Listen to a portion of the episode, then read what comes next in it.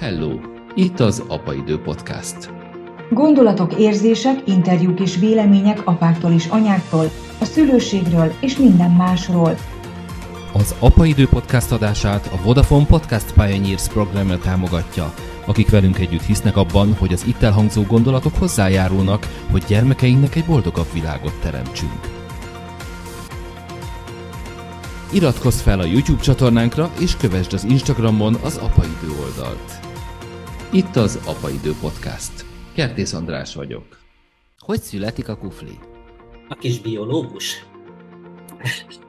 Eszterházi, meg Korelli, meg neked szerzők. Ő nyelvük, hangjuk az, az rám, rám szintén erős hatással volt. Milyen gyerek lehetett, akiből ilyen mesék jönnek ki? Mert felszabadító hatásúak a gyerekek számára is, hogy mennyi minden kezdhetsz a nyelvvel. Te is óriási hatással vagy és leszel a, a mi gyermekeinkre, a te gondolkodásmódod, az a nyelviség, amit te képviselsz. A saját hát anyanyelved tanulása, az, az, az, az a gondolkodás tanulása is. Nagy szeretettel köszöntöm az Apaidő Podcast mai adásában Dániel Andrást.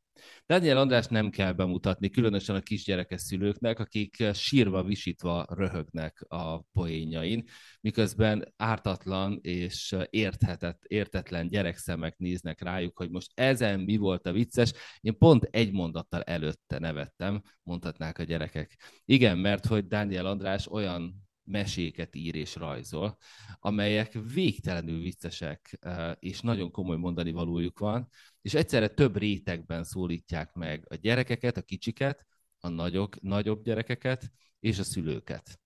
El kell árulnom, hogy nálunk egy családi kedvenc a Dániel András összes könyve, nem csak a Kufli, hanem az összes többi is, és éppen pont két nappal ezelőtt a bátyáméknak, a, a nagy tizenéves fiúk nekünk ajándékozta az én öt éves kisfiamnak a, egy Dániel András könyvet, amit még 2018-ban dedikáltál az ő családjuknak, úgyhogy nálunk ez már a könyvek is, már a dedikált példányok is körbe-körbe mennek. Mondhatom, hogy generációk fognak fölnőni ezeken a poénokon, és hogy a lábas csiga létezik, ez már nem lesz kérdés. Úgyhogy számomra nagy megtiszteltetés, hogy Dániel Andrással beszélgethetünk ma itt az Apaidő podcastban. Szervusz András! Szervusz! Szerintem sose volt kérdés, hogy lábas csiga létezik. Úgyhogy...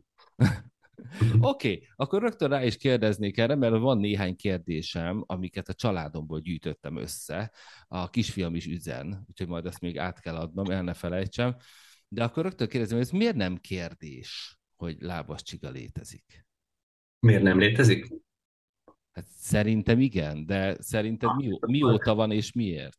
Hát valószínűleg mindig is volt, csak nem tudom, nem fordított kellő figyelmet rá a tudomány, vagy elkerülte a szakértők figyelmét, de szerencsére az elhagyatott réten nagy számban élnek, úgyhogy a publikönyvekben lehet velük találkozni. Ez valószínűleg olyan, mint a, az ágy alatt élő lények, akik szintén minden gyerek tudja, hogy ott laknak, és van, aki fél tőlük, és van, aki kíváncsian felfedezi őket. Te féltél gyermekkorodban az ágy alatt élő lényektől? Voltak, voltak ilyen félelmeim.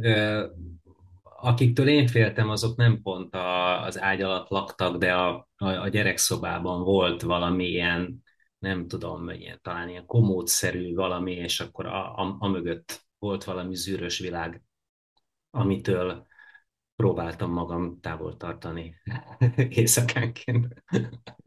Úgyhogy igen, igen volt, volt ilyen félelem. Mesélj nekünk egy kicsit a gyerekkorodról. Engem nagyon érdekel, hogy milyen, milyen gyerek lehetett az, a, az az író, grafikus művész, aki, aki, akiből ilyen mesék jönnek ki. Szerintem így külső szemlélő számára átlagos gyerek lehettem.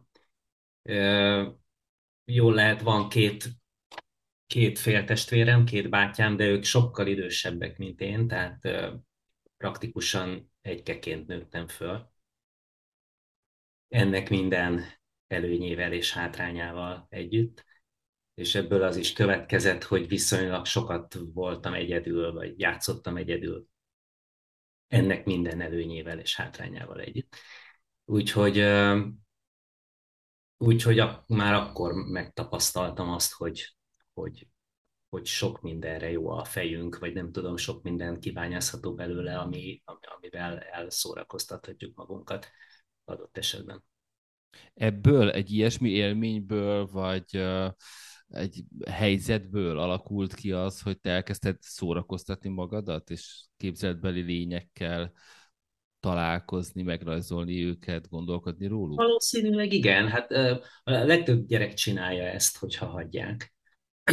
De, de az nekem egy, egy alapvető élmény, hogy, hogy egyedül vagyok otthon, vagy hát úgy egyedül, hogy valahol van egy felnőtt, de, de én úgy egyedül vagyok, és, és játszom, kitalálok játékokat magamnak.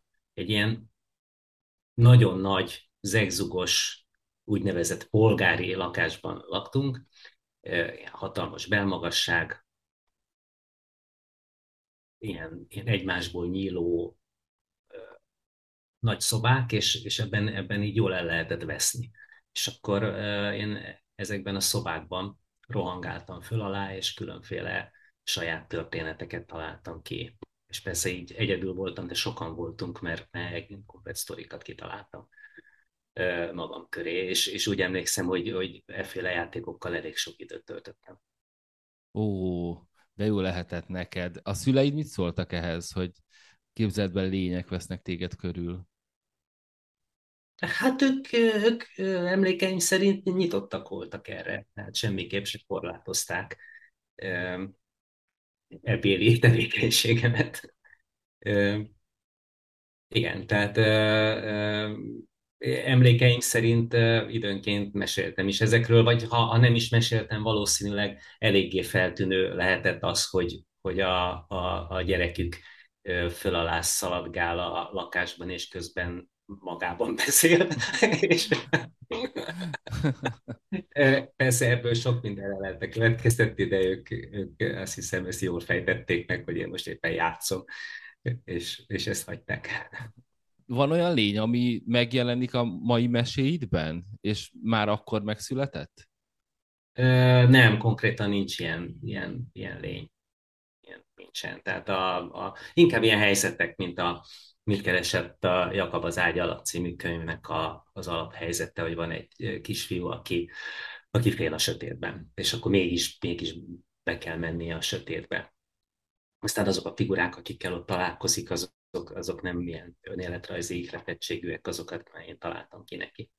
Előbb beszéltünk a szüleidről, és a, és itt az Apaidő podcastban ugye azt a vetületet is igyekszem körbeállni a vendégeimmel, hogy nem csak, hogy ők a gyerekkorukat hogyan élték meg, hanem hogy ők hogyan látták a szüleiket, illetve milyen mintákat követnek, és hát mi, akik ugye esténként, tegnap estét Mohamanyival töltöttem például, és, és így esténként ugye mi a te könyveiddel, a gondolataiddal, az, a figuráiddal vagyunk együtt a gyermekeinkkel, szóval mi felnőttek, én azt hiszem, hogy mások nevében is beszélhetek, hogy hogy mi azért el szoktunk azon gondolkodni, hogy hogy születik ez meg, vagy milyen figurák, milyen minták azok, amik mentén végig gondoltál egy karaktert.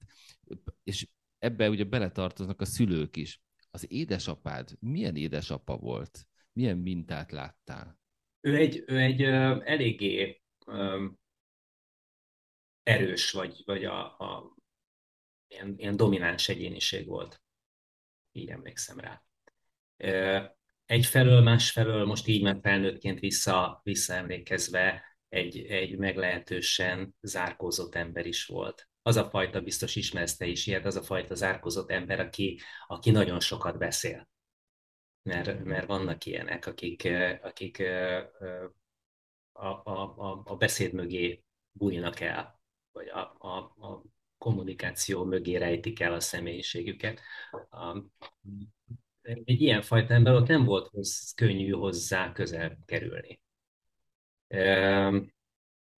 Akik, akik őt így felületesebben ismerték, ők azt gondolták róla, hogy, hogy egy meglehetősen ilyen rigorózus, szigorú ember, ami azért nem volt közelről nézve, azért nem állta meg a helyét ez a dolog.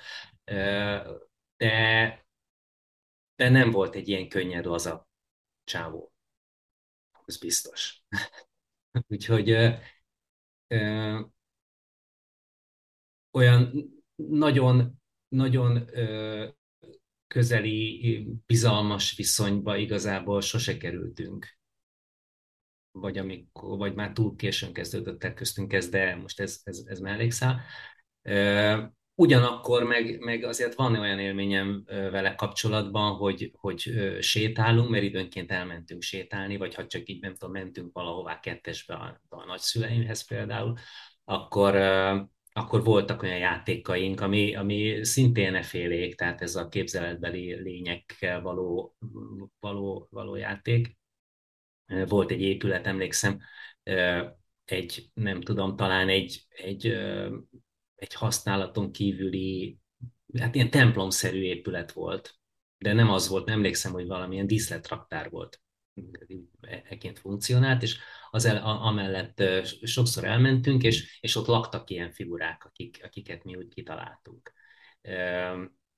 Meg, meg ilyen nyomozósat játszottunk sétálás közben, tehát, köz, tehát ilyen, ilyen játékok voltak, miközben, miközben megvolt az is, hogy ő a, a felnőtt, ő olyan nagyon felnőtt, és, és azért egy ilyen szigorú felnőtt, én meg a kisgyerek vagyok. De azért voltak ilyen érintkezési pontok. Ez egy érzékeny egyensúly, hogy az édesapák és az édesanyák mit képviselnek a családban, a gyereknevelésben. Az édesanyát hogyan egészítette ki az apai szerepet, amiről az előbb beszéltél? Aha, hát, hát ő, ő, ő egy sokkal lágyabb, vagy, vagy így, nem tudom, most majdnem azt mondtam, hogy empatikusabb, de nyilván apám is empatikus volt, csak ezt más, másként adta a, a, a környezete tudtára. Tehát a, az édesanyámmal jobban lehetett, hogy többet lehetett hülyéskedni, neki könnyebb volt elmondani problémákat, vele lehetett inkább megbeszélni a dolgokat, játékosabb volt. Tehát, hogy ő, ő, egy ilyen szempontból egy kicsit ellenpólos volt.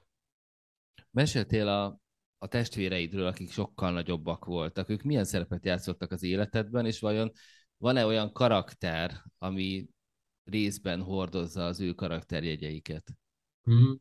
Hát azt nem hiszem, tényleg, tényleg elég nagy volt, hogy mai napig is egyébként ez ura módon nem változott a köztünk lévő különbség. Tehát a, a, a fiatalabbik bátyám is 14 évvel volt nálam idősebb, sőt ma is az. Tehát nagyon szor, közel nem kerülhetünk egymáshoz. Csak vele a kisebbikkel éltünk e, egyáltalán egy fedél alatt egy, egy, egy ideig. De hát egy gondolatot, hogy egy, egy kamasz fiúnak kisebb dolga is nagyobb annál, mint hogy egy, egy, egy, egy pici gyerekkel elkezdjen játszani. Tehát ő neki meg volt a maga élete, meg arra emlékszem, hogy jöttek a, jöttek a barátai, és akkor ott nem tudom, asztali fociztak, rugós focia megvan még neked, ha ismered ezt, a rugós fociztak, meg sakkoztak, meg kártyáztak, meg ilyesmi. Tehát ilyen, ilyen emlékeim vannak, ilyen közös élmények, hogy beszélgetünk, jövünk, megyünk, az már később datálódnak, amikor már én is felnőtt voltam, majdnem. Azért is kérdezgetlek téged itt körbe-körbe a családodról, mert, mert én azt hiszem, hogy nagyon izgalmas kicsit mögé látni a, a, a mesevilágot mögé látni, hogy honnan táplálkozik ennyi minden. Ma például a családi életet hogy néz ki, hogy, hogy mennyire sikerül a művészeknek a munka-magánélet egyensúlyát megtalálni? Hát ez, ez sose, sosem egyszerű. Apám is ezzel foglalkozott, ő író volt, és és arra pontosan emlékszem, hogy, hogy, hogy nagyon csendben kellett járni a lakásban, meg nem hangoskodni, mert apa éppen dolgozik, tehát ez, ez, ez így meg volt. Szóval ez, ez nekem a gyerekkoromból ismerős volt. Én már könnyű helyzetben vagyok mert, ilyen szempontból, mert, mert a gyerekeim már, már felnőttek, és nekik megvan a maguk élete, és, és azt élik, és nem zavarjuk egymást a hangoskodásunkkal. nap, mint nap a egyik szobából a másikba. Én ezt élem. Emlékszem, hogy azért engem ez különösebben zavart volna, tehát én nem voltam sose ilyen eh, rigorózus. Aha. Én ezt élem egyébként most, hogy nálunk van egy 14, egy 11 éves és egy 5 éves uh-huh. gyerek, és az 5 éves most, hogy már elkezdett nagyobb lenni, hogy, hogy most érezzük azt a feleségemmel, hogy kezdünk egy picit felszabadulni, úgy értem, időben, vagy, vagy energiában, vagy fókuszban. Tehát kicsit uh-huh. passzívan tulajdonképpen, de rádöbbenünk arra, hogy, hogy több, több energia vagy idő, figyelem jut másra. Uh-huh. Tehát nem, nem, szán, nem feltétlenül szándékosan vezetjük át ezt az energiát, és hogy, hogy, hogy nálad ez hogy alakult? Mert én közben ezt, ezt érzem, hogy, hogy tudok kicsit jobban alkotni. Tehát az egész pici gyerekkel, amíg folyamatos kontroll alatt van, mindig pelenkázni kell, ez az amaz, az, az nagyon le tudja kötni a figyelmet. Nálad hogy alakult? Most, most mondod, hogy már, már nagyok a, a gyerekek, már nem zavarjátok egymást, hogy most termékenyebb időszak van az, az alkotás tekintetében nálad? Bizonyos szempontból igen. Igen. Igen. Mondjuk az is, az is volt, hogy amikor, amikor ők kicsik voltak, akkor, akkor még másféle dolgokkal foglalkoztam. Tehát volt olyan, hogy, hogy, hogy műterembe jártam dolgozni, tehát nem otthon dolgoztam, vagy éppen volt valami polgári foglalkozásom, tehát mondjuk szerkesztőségbe dolgoztam, és akkor eljártam dolgozni, mint minden más rendes ember. Úgyhogy viszonylag későn, későn alakult ki az, hogy, hogy én, én, én, én otthon dolgozom, tehát hogy a munkahely az, és az otthon az, az ugyanaz, és akkor ők már, már meg fogsz dobni azzal a labdával? Vagy mit, mire kész? Meg fogsz dobni azzal a labdával? Vagy mire készülsz? Igen, igen, van, van, egy, van egy ilyen tervem, hogyha valami rosszat mondasz, akkor, igen, akkor el kell, el kell hajolni gyorsan, csak ugye tükrözve van a képernyőt, nem biztos, hogy jó, jó felé fog. Ja, jó felé hajol. Aha, igen, ez igaz. Jó hely felé hajolsz. Egyébként jó, hogy rákérdeztél, mert pont erre szerettem volna rákérdezni, a humorra talán akik eddig hallgatták a beszélgetésünket, akkor nem, nem tudják, vagy még nem nevettünk hangosan fel. És akkor Én sem fogok, hogyha megdobsz labdával. Oké, okay, oké. Okay. hogy, hogy mi amikor életünkben először beszéltünk pár héttel ezelőtt, de már akkor is összeröhögtünk egy, egy párszor, úgyhogy gondolom, hogy biztos jó, jó hangulatú beszélgetés lesz ez ma. És, és pont erre szerettem volna rákérdezni nálad, a humor, hogy honnan jön a humor, és ez egy hülye kérdés elsőre, de igazából azt hiszem, hogy sokan lehetnek olyanok, akik görcsösen próbálnak humorosak lenni, meg viccesek, meg vidámak például. Hogy maradjunk csak annál, nem is humoros, csak vidám. És azért ez nem mindenkinek sikerül.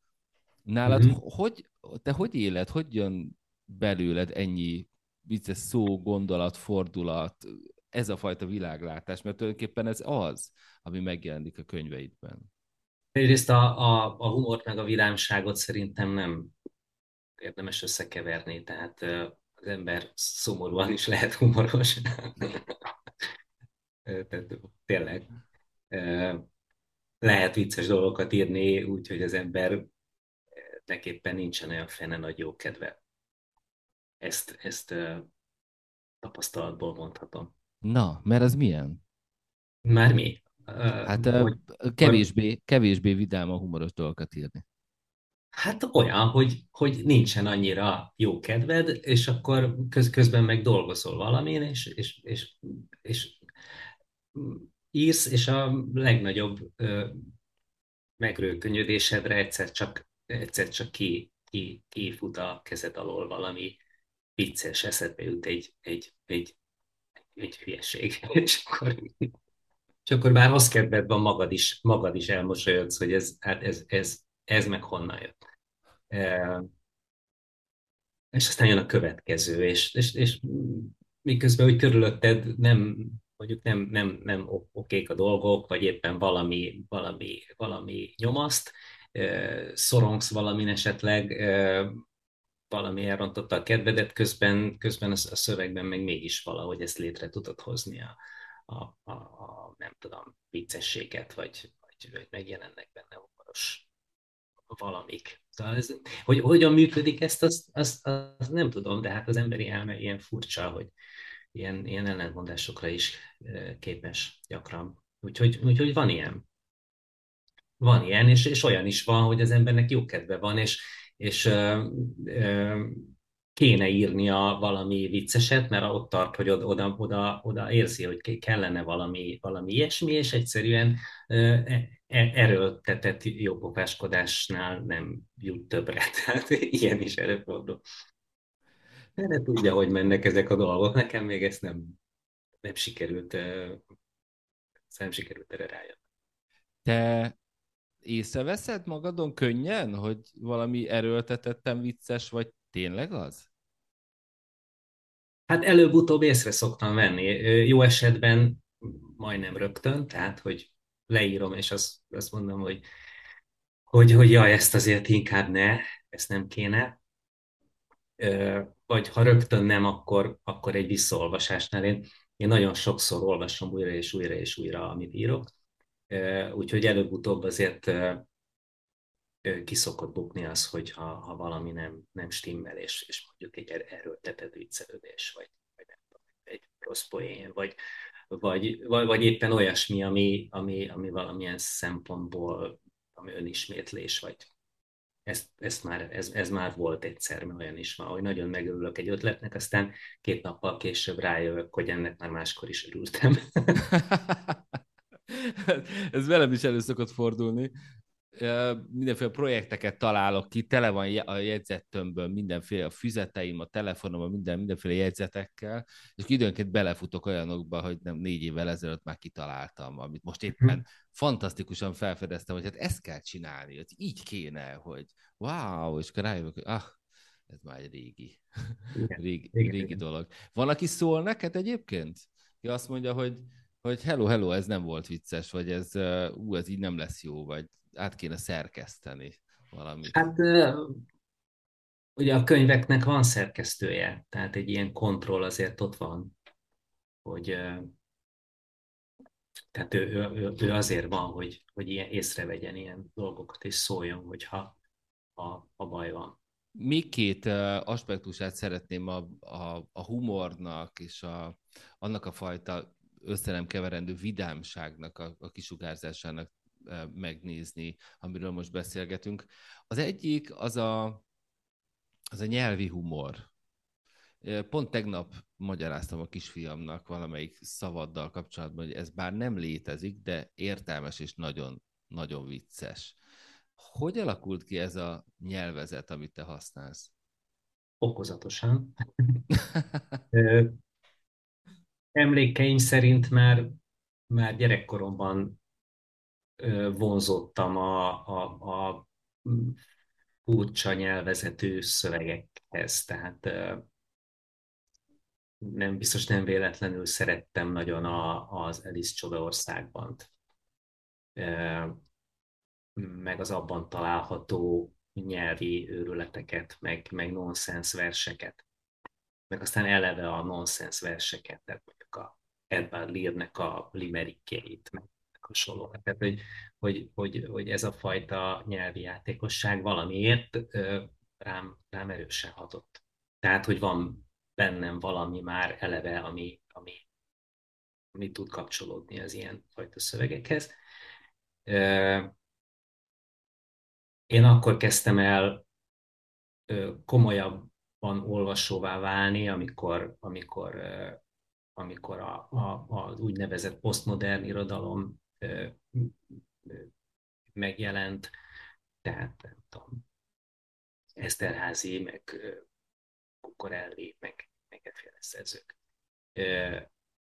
És, és a, a, az ő, ő, ő nyelvük, hangjuk az, az, az, az rám, rám szintén erős, nagy, erős hatással volt. Az a nyelvi szabadság, a nyelvvel való játék. Ezek a fajta hatások óhatatlanul valahogy beszivárogtak abba, amit, amit, amit elkezdtem csinálni. Gondolom, hogy ez, ez, ez így, így történhetett. Egyik, emlékszem, hogy még talán akkor tizenéves voltam, egy nagy, nagyobb tizenéves, megtaláltam otthon egy, egy nálunk talán kevésbé ismert osztrák költőnek és írónak, a Hans Karl Artmann nevű szerzőnek egy könyvét, válogatott prózai írások voltak, az a címe, hogy How Much Sea. és, és hihetetlen izgalmas volt. Jól emlékszem, az Oravec Imre meg a, a Tandori fordították ezeket a szövegeket, amik ilyen, ilyen nyelvi szerepjátékok a, nem tudom, a, a 15. századtól napjainkig a, a, az értekező próza és az útirajz, prózától kezdve az útirajzokon át a, a ponyva e, irodalomig rengeteg forrásból merítenek, és, és nyilván nagyon jók a fordítások, és hát ezt, ezt nagyon sokszor olvastam, és ezt, ezt szerettem ezt a, ezt a könyvet, ahol a szerző minden, minden szövegben egy, egy valamiféle nyelvi, nyelvi maskarába bújik, és, és azon keresztül beszél. Úgyhogy az e játékok mindig nagyon izgattak. Nekünk a földi halandóknak az egyik ilyen ilyen nyelvi zsonglőr, ugye a Romhányi volt, akivel uh-huh. találkoztunk. Persze, hát igen, igen, ja, igen, jó, hogy mondod. Tehát ez egy csomó ilyen hatás, ja, igen, tehát a, a, a Romhányinak a doktor Bubó, meg hát nem is a doktor Bubó, hanem ez már a, a, a, a Frédi és B, tehát a Flintstone családnak a, a, amikor én kicsi voltam, akkor ugye ez, ez ment a tévében, és akkor még a Romhányi fordította verses szöveggel ment, és az is persze, hát ezek mind mi a jelentősége, ahogy te látod, ennek a fajta nyelvi zsonglőrködésnek a, a nyelv alakulásában, illetve a társadalmunk alakulásában. És azért kérdezem, mert azért például, hogyha tudom, a Geszti Péterre gondolunk, ő, én azt hiszem, hogy generációkra nagy hatást tett azokkal a szavakkal és azokkal a kifejezésekkel, megközelítésekkel, amelyek amelyeket ő használt, és te is óriási hatással vagy és leszel a, a mi gyermekeinkre, a te gondolkodásmódod, az a nyelviség, amit te képviselsz. De hogy látod, hogyan formálja ez a gyerekek, az emberek, a társadalom hétköznapjait? A saját tehát anyanyelved tanulása, az, az, az, az a gondolkodás tanulása is egyben. Tehát, hogyha a, a, ö, nem mindegy, hogy, hogy, hogy ö, hogyan és milyen nyelvet tanul egy gyerek, hogyan vezetődik be a nyelv használatába. Hányféle nyelvi regiszter értésére válik képessé, teszik őt képessé, mennyire, mennyire lesz képes kreatívan használni a nyelvet, árnyaltan kifejezni magát, eznek mindenféle értelmében intellektuális, meg érzelmi szempontból is. Tehát, hogy és ilyen szempontból társadalmilag is nagyon fontos, hiszen nagyon nem mindegy, hogy, hogy hogyan kommunikálunk, nagyon nem mindegy, hogy, hogy mit értünk meg adott esetben egy szövegből, mennyire látunk a, a, a, a szavak mögé. Úgyhogy borzasztó fontos mindenféle szempontból. És, és a, a nyelvi játékok, említetted most Romhányi Józsefet, meg Geszti Péter, tehát, tehát a, a, és ugye ők, ők mondjuk inkább a popkultúra nem tudom, terénumán működnek, bár óvakodnék ilyen, ilyen, ilyen nagyon éles határt vonni a nem tudom, pop kultúra és magas művészet között. Én nagyon nem szerettem az ilyen, ilyen szigorú, szigorú ö, ö, különbségtételeket. De ezek a fajta játékok ö, ö, szerintem nagyon-nagyon fontosak, mert felszabadító, felszabadító hatásúak a gyerekek számára is, tehát hogy, hogy mennyi mindent kezdhetsz a nyelvvel.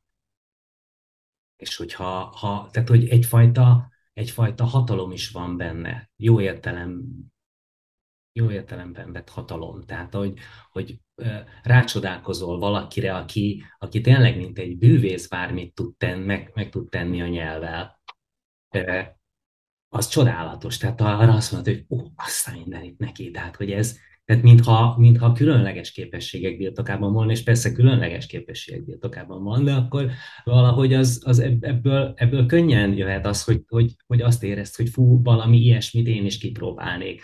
ilyesmi, ilyesmi talán nekem is menne, vagy én szeretnék ilyesmivel játszani. Úgyhogy hogy az efféle nyelvi játékokat például én, én részévé tenném a, a, a, az irodalom, vagy, vagy nyelv oktatásnak, mert pont ilyeneken keresztül lehet bevonzani például a gyerekeket a, a nyelvvel való foglalkozásba, és lehet, hogy kevésbé egy 19. századi vers szételemzésével. Dániel Andrással beszélgetünk, számos fantasztikus, sikeres mesekönyvnek az írójával és illusztrátorával.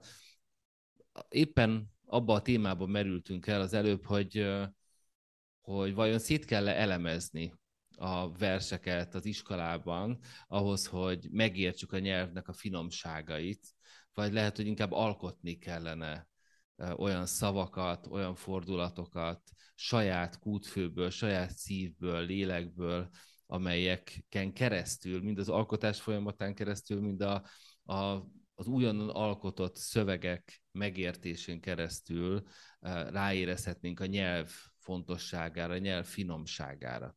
Ugye én magam kommunikációval foglalkozom, és mint ilyen nagyon sok olyan felnőttel dolgozom együtt, akiknek kimaradtak ezek a fázisok az életében, vagy éppen ugye inkább diszkomfort érzetet okozott számukra a verselemzés, mint hatalmas intellektuális élményeket vagy tanulást. Úgyhogy 30-40-50 évesen újra kezdik megérteni, hogy mi a nyelv jelentősége, hogy a szóhasználatnak a finomságai, azok hogyan utalnak az intellektusra, hogyan utalnak arra, hogy honnan jössz és hová tartasz, hogy mennyire fontos, hogy finoman fejezzük ki magunkat. Te hogy látod, András, hogy, hogy a körülötted lévő emberek mennyire tudják finoman kifejezni magukat? Szerintem én ilyen szempontból valószínűleg szerencsés vagyok, mert a, a, a környezetemben, és most nem tudom, család, meg barátok, meg nem tudom, rokonok és üzletfelek, ahogy a Mikli Mackóban mondják, több, többsége hozzám hasonlóképpen használja a nyelvet, vagy viszonyul a nyelvhez, vagy én hozzájuk hasonlóképpen, tehát hogy ja, tehát hogy, hogy hát azért mindenki valamennyire egy ilyen, ahogy most ezt, ezt nagyon szeretik mondani valamiért, hogy buborékban él, és, és nyilván én is egy, egy, egy ilyen nyelvi buborékban élek, ahol, ahol hasonlóképpen kommunikáló emberek között, között töltöm az időm nagy részét, ami nem feltétlenül jó egyébként, mert az, az a jó, hogyha minél, minél színesebb a paletta, meg minél, minél inkább sokféle emberrel találkozunk. Ja, úgyhogy, de, de, de, de tudom, mire gondolsz. Tehát igen, azt azért úgy látom, tehát mert ezért nyilván nem ebben a szobában ülök állandóan, és elég sokat járok a, a, a városban, meg az országban is, és, és van fülem a hallásra, úgyhogy figyelem, hogy a, a, az emberek közötti kommunikáció sok esetben a, a kívántnál talán kevésbé szofisztikált módon zajlik. Ja. Hát ugye itt a kicsit Tehát, bele, belekaptunk. Én elég végigmennem ezen az utcán, és mert az autósok egymásnak egymást, amivel megkínálják egymást nyelvileg, az mondjuk. Hú, ez nagyon... Egyébként pont ezen gondolkodtam, hogy amikor jöttem erre felé, megláttam egy őszhajú, bajuszos bácsit, aki tipikusan az a karakter, aki biztos nem fog beengedni. És hát persze, hogy nem engedett be. És hogy, hogy ezen gondolkodtam, hogy, hogy hogyan hogyan van a szocializációnk, hogyan kapcsolódik a családi szokásaink, az olvasottságunk, az, hogy mögötted ott van millió könyv, ami azért szimbolizálja mindazt, ami, hogy, hogy honnan jön, hogyan, honnan táplálkozik az a nyelvi kincs, amit te is használsz. Tehát, hogy, hogy hogyan befolyásolja mindez a, a viselkedésünket, a felnőtt létünket, a kifejezésünket, és nem is, hogy hogyan, inkább, hogy mennyire, és hogy mit lehetne tenni, ugye te is utaltál az előbb arra nagyon finoman, hogy azért lenne hová tovább fejleszteni az oktatási rendszerünket. És ma ugye ez egy hot topic, egy, egy fontos forró téma, hiszen a tanárokért szüntetnek diákok, most már, most már tényleg, tényleg azt gondolná az ember, hogy most már meghallják a hangjukat, és hát én mondjuk nem vagyok annyira optimista ezzel kapcsolatban. Egy picit kapjunk ebbe bele. Te hogy látod ezt a helyzetet? Évek óta értetlenkedve és, és egyre kétségbe esettem látom ezt a helyzetet. Szeretném nem, nem érteni, hogy mi van. Tragikus, tragikus. Hát elég sok, elég sok gyerek van a környezetemben, iskolába járnak, elég sok szülővel találkozom, úgyhogy elég sok mindent hallok erről. Magam is ugye járok iskolákban, meg könyvtárokban elég sokat, és, és ami, amiket tanárok, szülők mesélnek, az, az egyszerűen elképesztő. elképesztő. Tehát mindig azt mondjuk, na innen már nincsen lejjebb, láthatólag mindig van hova lejjebb, de most már tényleg az én viszonylag élénk fantáziám is kevés ahhoz, hogy elképzeljem. Valószínűleg nem kizárólag az elmúlt 10 vagy 12 évnek problémája, nagyon, annak nagyon is, de, de azért, hogy mondjam, a, a tanár, tanári szakma, vagy pedagógus szakma azért, azért korábban se, a korábbi évtizedekben se volt agyon finanszírozva, és nem, nem, nem volt helyre téve. És ebből következőleg igen nagyfokú kontraszelekció is alakult ki a, a pedagógus szakmában, úgy érzem, és nagyon sajnálva, vagy szomorúan látom. Úgyhogy nem tudom, én, én nagyon, nagyon drukkolok, hogy, hogy a, a tiltakozások át, átverjék azt a, nem tudom, plafont, ami, ahonnan már nem lehet nem észrevenni, hogy, hogy nagy baj van, és hogy, hogy a, a tanár, és most már nem csak tanár, hanem tanár, szülő, diák tiltakozásoknak valami eredménye legyen.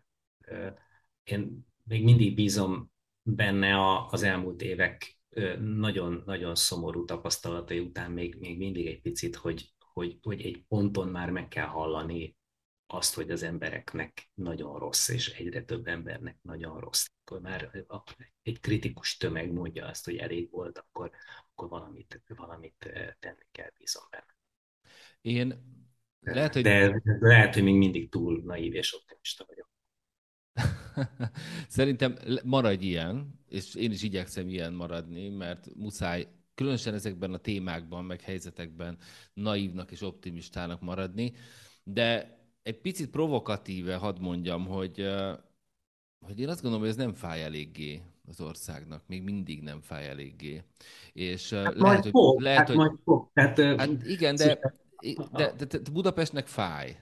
Lehet, hogy a nagyvárosok egy részének is fáj, de szerintem már a kisvárosoknak az Mikor nem, nem lesz annyira elég. fáj, és, a, és tehát Magyarország nagy részének az, hogy milyen színvonalú az oktatás, hogy, hogy egy hétköznapi problémát okozzon, vagy fejtörést okozzon az, hogy, hogy, hogy az, ami Magyarországon megy a közoktatásban, az, az nem elég modern, nem elég jó, nem elég uh, hogy is mondjam, nem eléggé tartja a magyar közoktatás az újját a világ ütőerén. Szerintem ez, ez nem egy hétköznapi probléma. A gázár az igen, ez nem. Hát az, az, az elég hétköznapi probléma lesz, hogyha az ország nem lesz elég prosperáló gazdaságilag, már valószínűleg most sem csoda, de, de, de a, ennek az oktatása záloga. Tehát, hogyha ha, ha nem lesz kellőképpen képzett, elég kellőképpen képzett, kellőképpen innovatív ember az országban, vagy mert nem kapta meg azt az oktatást, vagy a szülei még időben elvitték külföldre, hát az, az, az elég nagy problémákat fog okozni, és olyan problémákat, amik napi szinten fognak jelentkezni és ez nem a nagyon távoli jövő. Tehát amikor, amikor az ország jövőjéről beszélnek, meg a gazdasági fellendülésről beszélnek, akkor, akkor tényleg nem értem, hogy mi van. Tehát amikor ezekről beszélünk, akkor, akkor első sorban az oktatásról kell beszélnünk. De azok a gyerekek, akik most, nem tudom, általános iskolába járnak, azok, azok tíz év múlva lehet, hogy már az egyetemet is elvégezték, és ők lesznek a fiatal felnőttek. És ha ők nem kapják meg azt a tudást, nem válik belőlük kellőképpen önállóan gondolkozó, kreatív, probléma megoldó gondolkozású felnőtt, akkor nagyon nagy baj lesz. Alkapcsolódjak erre rá, mert szerintem nagyon fontos, amit mondasz, hogy hogy pont, pont a te munkásságod ugye arról szól, amiről te is az előbb beszéltél, hogy a, hogy a gyerekek ezen keresztül, ezeken a szövegeken keresztül képesek a, arra, hogy a finom, a nyelv, nyelvnek, a szavaknak a finom rezgéseit megértsék, felfogják, és a mögöttes tartalmakat el tudják képzelni. Hát olyan, olyan képi világ van a szavaid mögött, hogy, hogy félelmetes. És, és amiről te beszélsz, az épp az, hogy értem-e én, hogy amikor valaki azt a szót használja, amikor velem kommunikál, akkor ez valójában nem azt jelenti, hanem azt jelenti. Meg, meg, meg felfedezze egy adott szövegben az ellentmondásokat, rájöjjön arra, hogy most éppen hazudnak neki, most éppen mellé beszélnek. Nagyon nehéz ez. Nagyon nehéz ez. Emlékszem, hogy, hogy és nekem azért is nagyon szomorú az, ami most körülvesz minket, mert, mert pontosan emlékszem a, a, a szüleim felnőtt korára, amit én ugye még gyerekként néztem, hogy hogyan kellett akkor a, a sorok között fogalmazni, meg a sorok között olvasni, kiolvasni azt bizonyos szövegekből, hogy igazából az miről is akar szólni, kihámozni az információt a, a, a szavak, nem tudom, ilyen szűzavarából, a, a csúsztatások, meg, meg, meg kamúhegyek alól ki bányászni a lényeget, vagy nem tudom. És, és, és hogy, hogy, hogy most, most nem tudom, ez, ez egyre jobban, a mi felnőtt életünk egyre jobban emlékeztet az ő ilyen szempontból is, de sok más szempontból is az ő felnőtt korukra, és ez egyáltalán nem tölt el örömmel, meg bizakodással. Három héttel ezelőtt beszélgettünk, és akkor mondtál egy mondatot, ami engem nagyon-nagyon megfogott, és így velem van. És azt mondtad, hogy amerre ez a világ tart, ami most zajlik a világban és körülötted, az egyre szomorúbbá tesz, és nem tudod, hogy meddig lesz erőd ahhoz a fajta humorhoz, ami megjelenik a könyveidben te ez mondjuk erős humorérzékkel, az biztos. De úgy látom, ez nem csak az én problémám, tehát elég sokat beszélgetek ilyen dolgokról barátaimmal, ismerőseimmel, kollégáimmal, és azt látom, hogy nem, nem könnyű talpon maradni, vagy így lelkileg talpon maradni ebben a, ebben a nem tudom, jelen időben, ami, amit most élünk. Nagyon súlyos meg nehéz évek vannak mögöttünk, meg amiben benne vagyunk most nyakig, de szintén. De hát most ezt pontosan tudok, miről van szó, meg aki esetleg hallgatja ezt a beszélgetést, hogy ez, ez pontosan tudja, miről van szó. Úgy határainkon kívül, mint belül, meg globálisan, meg lokálisan.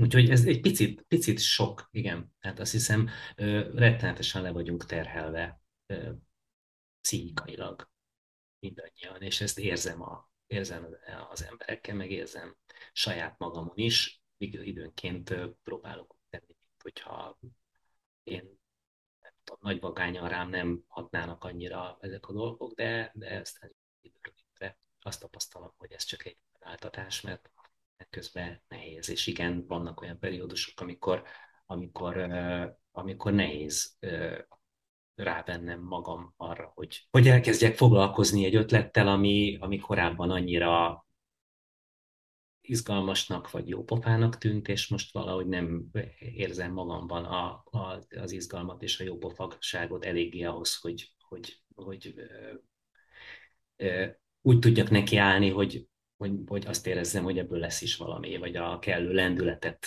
ö, ö, fölvenni, vagy nem mit csinálnak a lendülettel? Veszik. Mit csinálnak? Tessék, veszik, veszik ugye? De, ugye? Igen, veszik, tehát kell a lendületet venni ahhoz, hogy nekiálljak. Igen, ez, ez van. Egyébként pont ezt uh, szoktam, amikor gyakornokokkal dolgozom, kommunikációs szakos gyakornokokkal dolgozom, akkor mindig szoktam neki magyarázni, hogy mindig tett fel a kérdést, hogy micsoda, mit csinál a micsodával, mert hogy rengeteg olyan szószetétet használunk, ami nem létezik. És bár bizonyos kontextusban, mondjuk kufli kontextusban ez egy nagyon, nagyon hasznos és vicces dolog, de hogy amikor mondjuk cikkeket írunk, vagy tartalmat alkotunk, akkor mi, mit csinál a micsoda, micsodával az érdemes Igen, igen, igen. Mindenképpen. Na, de akkor egy kicsit, hogy kiássuk magunkat ebből a kicsit szomorkás hangulatból, hadd tolmácsoljak egy kérdést hozzád. A... Tolmácsoljuk a kérdést? Hozzád? Talán igen. Tolmács. Igen, igen, valamiért igen, mintha egy kérdést eleve idegen nyelven. Ugye? Tolmácsolik. Igen, na jó, tolmácsoljunk egy kérdést. Én tolmácsolok egy kérdést hozzád, egy öt éves kisfiú küldte be nekünk az Apaidő podcastban, Dávidnak hívják, Kertész Dávidnak, és azt kérdezi az író bácsitól, a Dániel András bácsitól, hogy mi van a kufliban belül? Dávid, tehát, hogy esetleg marcipán töltet, vagy csoki? Azt hiszem nem. Én, én úgy képzelem, hogy hogy a kufliknak ilyen rendes anatómiája van, tehát hogy nekik is van csontvázuk, meg izomzatuk,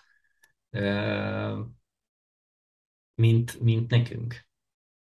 Most, ahogy így, így válaszolok közben, egy, egy, egy kép föl is, föl is bukkant az emlékezetemben, és lehet, hogy ez, ez valamelyik kufli rajzfilmből van talán, hogy ott talán a, a, a Kristóf, a Juri Kristóf, aki a, a kufli rajzfilmeket rendezi, ő mintha csinált is volna egy ilyen kufli anatómiai ábrát. De ebben nem vagyok biztos, hogy ez ő volt, és kufli rajzfilmben volt, de, de, de, de egy ilyen kufli, kufli metszet kép, ami a, a kufli belső szerveit és, és csontozatát mutatja, ez, ez szerintem készült.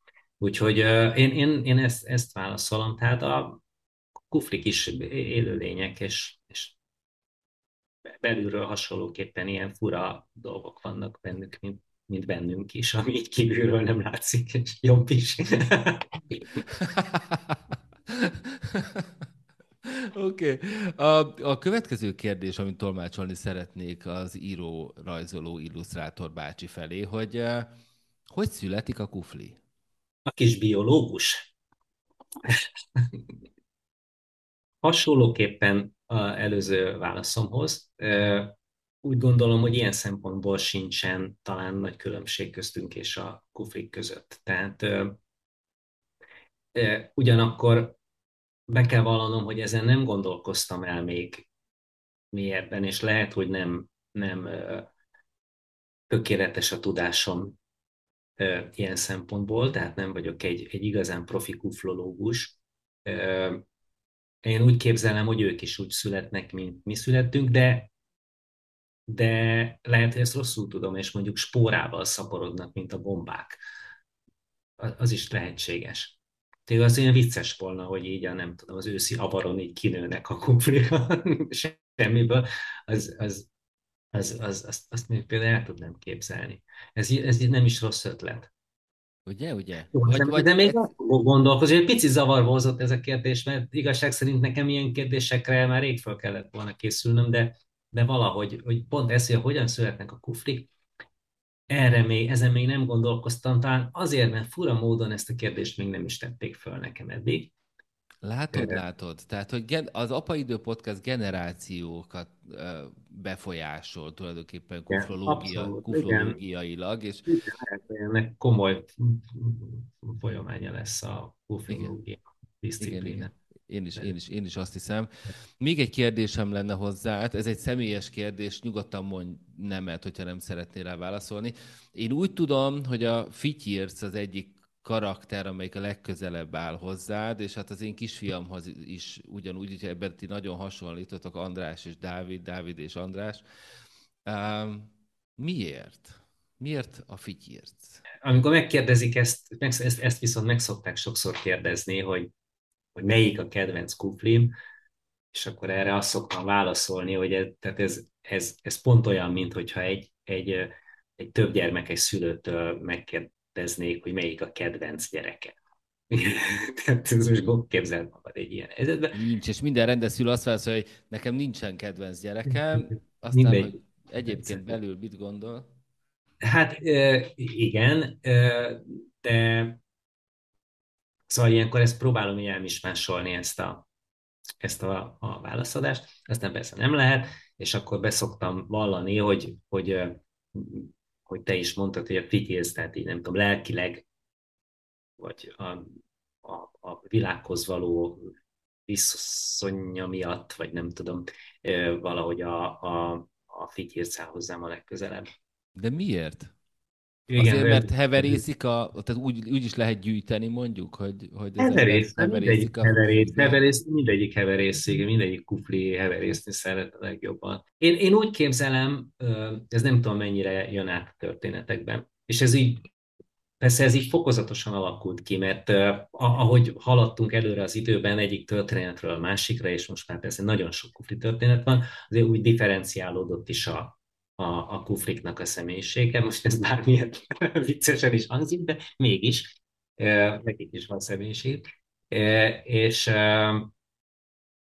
és tehát úgy fokozatosan alakultak ki a karakterek, vagy így, így, így színesedtek, és, és aztán idővel rájöttem, hogy, hogy a, a, kufrik közül valószínűleg a, a fitirca a legintelligensebb talán.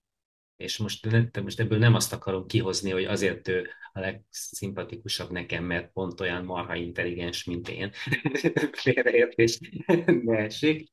Uh, hanem hogy, hogy uh, ő ilyen háttérbe húzódik, meg kicsit ilyen, ilyen nem tudom, ö, szociálisan így vannak problémái, meg, meg olyan, olyan háttérfigura, de közben, közben, közben így figyel, meg gondolkozik, és akkor időnként bemond valamit, ami, ami, ami releváns, és akkor, tehát hogy azért mindig kiderül, hogy azért ő úgy, úgy, úgy ott van. Meg ironikus is, tehát, tehát azért időnként így, így izélgeti a többieket, beszólogat nekik, és tud vicceseket mondani, talán inkább, mint a többiek. Igen, in- intelligens. Vagy aztán nem mondanak a kuplik vicceseket, de ezeket mi tartjuk viccesnek, ők komolyan mondják, és akkor azt mondjuk, hogy úristen, miket beszélnek, de a Fittírc az, az, az időnként szándékosan is mond vicces dolgokat, amiről ő is tudja, hogy, hogy vicces. Tehát ez is talán egy különbség közte meg a többiek között. Úgyhogy ő egy ilyen, ilyen fura fazon, és én úgy, úgy bírom tudok menni a Fityircel. Persze a többiekkel is, meg kell is nekem. Hadd egy másik aspektust is Fityircel kapcsolatban, hogy pont tegnap este olvastam a, a, az egyik történetet Fityircel kapcsolatban, amikor gyűjt, hogy hogyan kell Fityircet gyűjteni, vagy valami ilyesmi volt a címe, és a, Ugye Fityirc heverészik a fűben, egyszer csak megtalálják, de hol van Fityirc, és Fityirc ott fekszik, és kérdezik, hát te nem gyűjtök ezt, de én, én gondolatokat gyűjtök, ötleteket gyűjtök, azt hiszem ötleteket gyűjtött, és szerintem ez, tehát ez zseniális, de hogy most már annyit dicsértem a, a karaktereket, Fityirc, és tulajdonképpen ezeken keresztül indirekte téged, hogy most egy kicsit más aspektusból. Kicsit elkezdesz tudni. Tessék? Hogy kicsit elkezdesz fikázni. Nem, nem, nem az fog történni, hanem arról szeretnék beszélni két mondatot, hogy én azt hiszem, hogy ugye a modern apaságról, az apaidő a modern apaságról szól. Arról szól, hogy hogyan legyünk mi modern apák, hogyan legyünk mi modern szülők, mi a mi felelősségünk, milyen könyveket adunk a gyerekek kezébe, azok miért jók, vagy miért kevésbé jók, mire valók, stb. És például pont a tegnapi történet, hogy, hogy lehet úgy is ötleteket gyűjteni, gondolatokat gyűjtögetni, valamit, ami jó, hogy ezt nem fizikailag teszem meg, legyen akár pénz, akár tárgy, akár autó, akár akármi, hanem csak heverészek a fűben, és, a, és hagyom, hogy megszülessenek dolgok. Ez egy olyan tanítás, ami, ami nagyon fontos, egy mesén keresztül, egy karakteren keresztül megérkező fontos tanítás a gyerekeknek. Észre se veszik, és formálódik az ő énképük, formálódik a világlátásuk.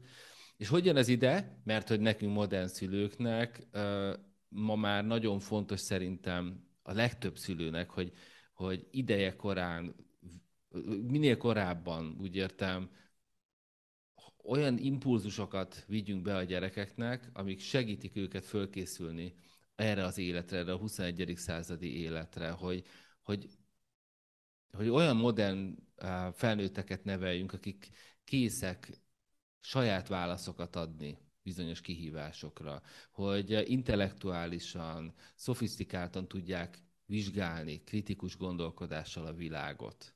Uh-huh. És ehhez nagyban hozzájárulnak az ilyen típusú könyvek, írások, karakterek, gondolatok. Ezt te éled? Ezt, vagy látod, vagy érzékeled ezt a fajta irányt, felelősséget, szülői magatartást? Hát nem irigylem a szülőket, tehát azokat a szülőket, akiknek most van kisgyerekük. Mert valóban egy szülő szeretné, jó esetben szeretné felkészíteni az élet kihívásaira a, a gyerekét. Hát úgy érzem, hogy ez most nem egy egyszerű kihívás. Mert hogy nem nagyon tudni, vagy nehéz felmérni, hogy pontosan mire is kell felkészíteni a gyerekeket. És ez most nem egy vidám kijelentés részemről, tehát hogy egyszerűen nem, nem tudjuk, tehát amikor most egy gyerekek felnőnek, majd nem tudom, most ovisok, és majd 20 év múlva felnőttek lesznek, egyszerűen nem tudhatjuk, hogy, hogy miféle kihívásokkal kell nekik majd 20 év múlva ö, ö, szembesülni. Hát majd meglátjuk, jó, jó esetben még, még, még, még mi talán látni fogjuk ezeket a dolgokat, tehát még, még itt leszünk. De, de hát ez, ez, ez nagyon nehéz. Szóval, hogy nincsen könnyű, könnyű helyzetben, azt hiszem a, a, a szülő, hiszen neki is, neki is annyi mindenhez kell adaptálódnia folyamatosan új és új helyzetekhez. Ez szerintem fokozottan nehézé teszi a, a gyereknevelést. Manapság úgy képzelem. Igen, én ezt úgy szoktam megfogalmazni, hogy mondjuk 40-50 évvel ezelőtt voltak olyan szakmák, amiről lehetett tudni, vagy sejtették az akkoriak, hogy ezek 20 év múlva is szakmák lesznek, tehát lehetett valami felé terelni az embereket, lehetett azt mondani, hogy le, belőled is tisztességes cipész válhat kisfiam, mhm. vagy mhm. tanár, vagy mérnök, vagy akármi más. És ez már szerintem ránk se volt igaz. Például az én esetemben az történt, hogy én azért lettem operaénekes, első körben 20 évig. Az édesapám, a nagyapám is operaénekes volt, az édesanyám húga is operaénekes volt, és gondoltam, hogy viszem tovább, mert hogy én is megtapasztaltam 11 évesen, hogy milyen egy társulatban élni, létezni, amikor 10-20 évig a egy közösség előad újabb és újabb darabokat. Ugye ma már ez nincsen. Tehát, hogy már mhm. mire én lediplomáztam a Zeneakadémián, megszűntek a társulatok Magyarországon, már abban a formában, hogy állandó társulatok együtt hosszú-hosszú éveken keresztül opera tekintetben együtt dolgoznak. Mindenki vállalkozó lett, stb. megszűntek a státuszok. Tehát felbomlott az a rendszer például, de hogy ugyanúgy ezek a szakmákat se tudjuk. Na és Noktácu most már az, a, az intellektuális, tanári, mérnöki, egyéb más szakmákban se tudjuk ugyanezt elmondani. Hiszen nem tudjuk, milyen, milyen foglalkozások lesznek. Létezik-e még? Jön a mesterséges intelligencia, nem is tudom, hogy a gyerekem miket fog dolgozni. Sőt, ugye azt szoktuk mondani, hogy a mi gyerekeink, akik most 5 évesek, tehát mondjuk az alfa generáció, ő olyan szakmákban fognak nagy részben dolgozni, amik még nem léteznek.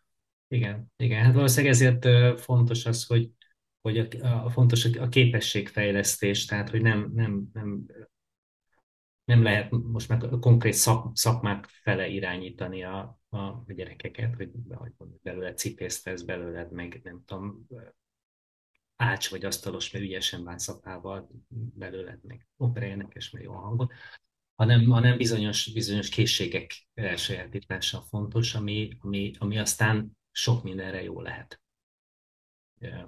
Úgyhogy igen, hát ez, ez nagyon, nagyon nehéz ügy, de hát erre volna ugye a, a, ott az oktatás, ami ezeket a képességeket elsajátíthatóvá tenni a gyerekek számára, hogyha még volna erre alkalmas oktatás. Te hogyan terelgetted a gyermekeidet e tekintetben? Biztos nem jól. A szülő vagy, és felnőnek a gyerekeid, akkor nyilván kiderül, hogy mibe tévedtél, és mibe mit szóltál el egy csomó dologgal kapcsolatban. Biztos ez, ez, ez ebben az esetben is igaz. A, a gyerekeim egy olyan családban nőttek föl, ahogy egyébként én is, ahol, ahol a, nem tudom, művészetekkel foglalkozni az egy, az egy érvényes megoldás volt az életre vonatkozólag, tehát hogy, hogy, hogy az oké. Okay.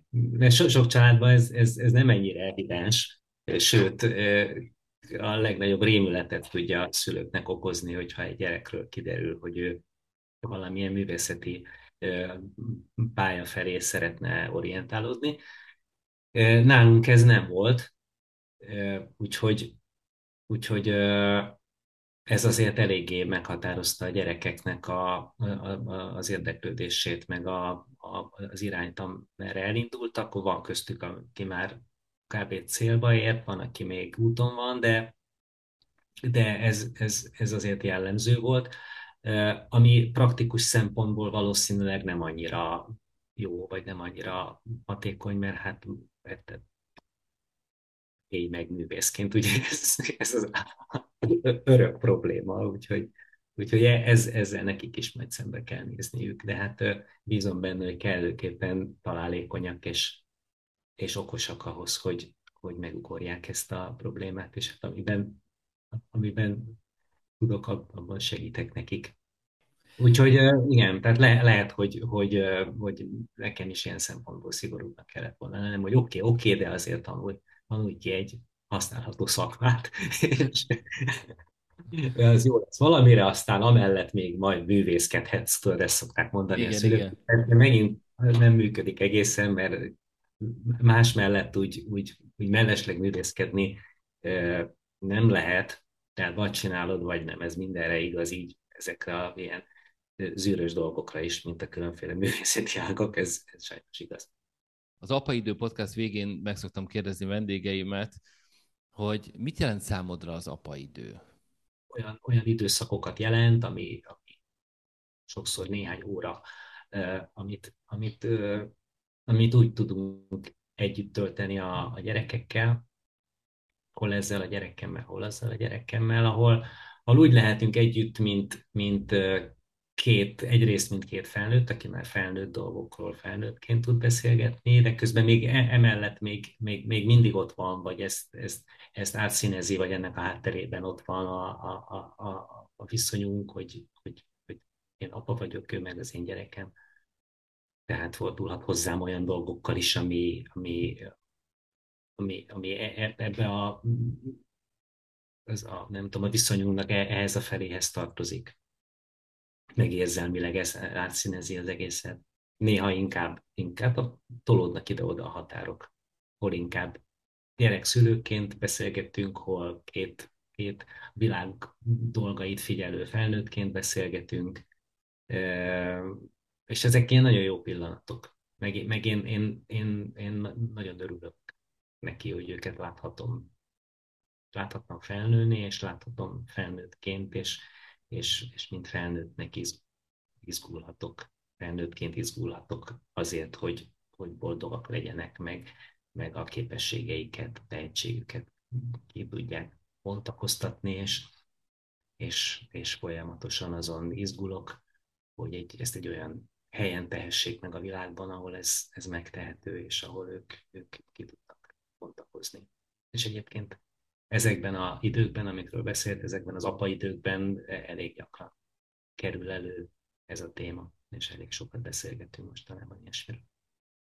Úgyhogy ez, ez a idő, ezek ilyen valahol a, a szülő-gyerek és a barátság között félúton, vagy ez a két dolog keveredik ezekben, hála Istennek, mert, mert, mert én, én legalábbis úgy érzem, aztán lehet itt ülnének mellette, megcáfolnának, hogy működ beszélsz, de én úgy érzem, hogy jó a, jó a, jó a viszonyunk, és, és, és, és el tudunk jutni ilyen beszélgetésekhez, a mindenféléről való beszélgetésekhez, és ez, hát ez az apa idő.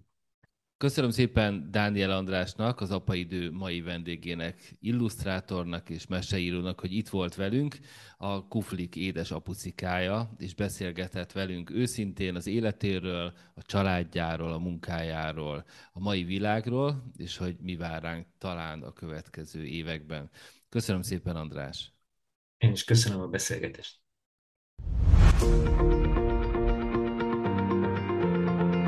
Az apaidő nem jöhetett volna létre az anyák, az apák, a gyerekek és a támogatók nélkül.